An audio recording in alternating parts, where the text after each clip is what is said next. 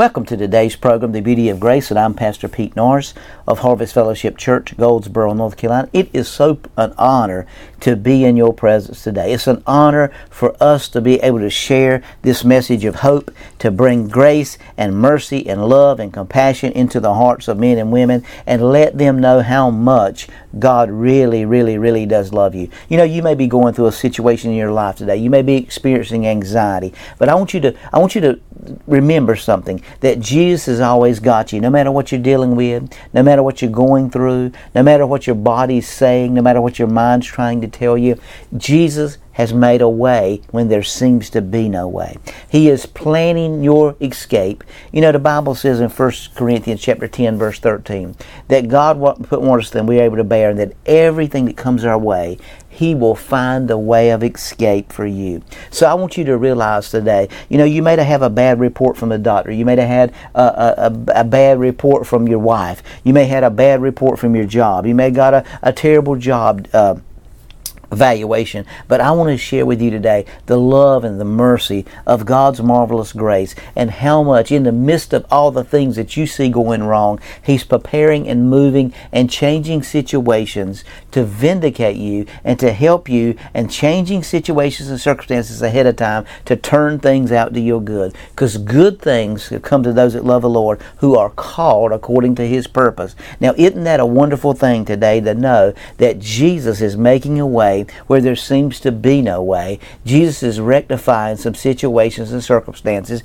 You know, the doctor maybe have given you a gloom and a dreadful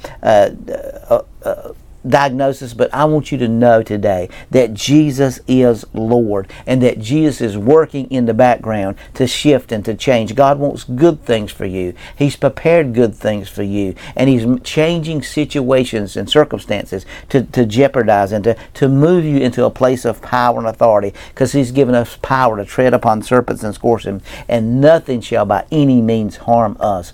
We've got to understand today that God is working on our behalf to shift and change. God's got good things for you. God's got good plans for you. God's working through your situation and your circumstance to change things and move things. You know, you may be dealing with crisis mentally, but I want to share with you, the Bible says in Isaiah chapter 26, verse 3, that he that keeps his mind on the Lord will have perfect peace, because he trusts in Him. See, that's a wonderful thing today, when we can totally trust. You know, you got to understand and have a personal, intimate relationship with Jesus Christ, and realize that He's working in your situation, regardless of what your situation looks like right now, regardless of what you're feeling in your body, regardless of what you're thinking in your mind. You've got to learn to renew what's in your mind. Be ye not conformed to this world, but be ye transformed by the renewing of your mind, that you may prove what is the good, acceptable, and the perfect will of the Lord. See, God is changing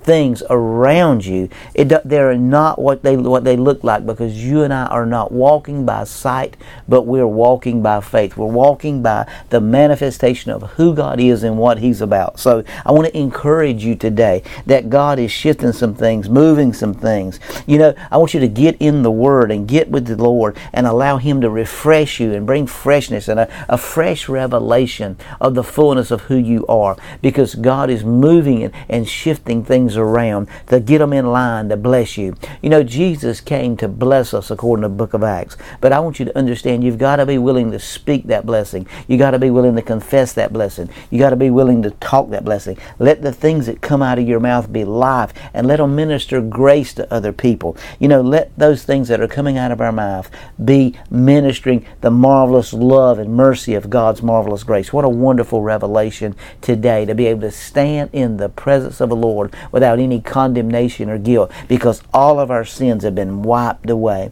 You know, the Bible says in John chapter 1, verse 29, the next day John saw Jesus coming toward him, and he said, "Behold, look, guys, the Lamb of God who takes away the sin of the world." You know, isn't that wonderful that He was going to take away the sin of the world? Now, that word is a noun there. It is not a verb. He is not talking about smoking, drinking, and doing drugs. He's talking about that Jesus was going to take away the sin nature.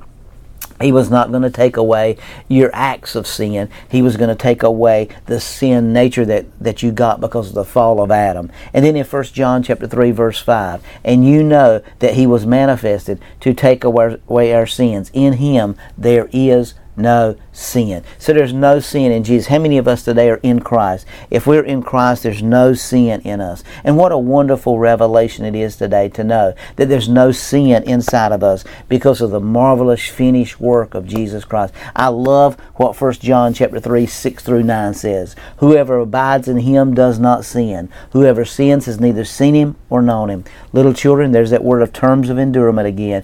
It means dear ones or little ones. Let no one deceive you. He who practices righteous is righteous, just as He is righteous. He who sins is of the devil, for the devil has sinned from the beginning. For this purpose the Son of God was manifested, that He might loose us or destroy the works of the devil. Whoever has been born of God does not sin. Why? Because he doesn't have a sin nature, because he's been born again. For his seed remains in him. Now we see in 1 Peter chapter 1, verse 23, that you and I are born again of an incorruptible seed, a seed that cannot die. And the rest of that verse says, and he cannot sin because the seed remains in him, because he has been born of God. Now this little children is a perennial term, not a legal term. He's trying to get us to a place of intimacy and letting us know that our spirit is absolutely perfect and it cannot sin. It's absolutely authoritative. It's absolutely walking in the power and the authority of who Jesus is. And now we're absolutely spotless, without wrinkle, without blemish, because of the gracious and the wonderful blessing and the beauty of grace.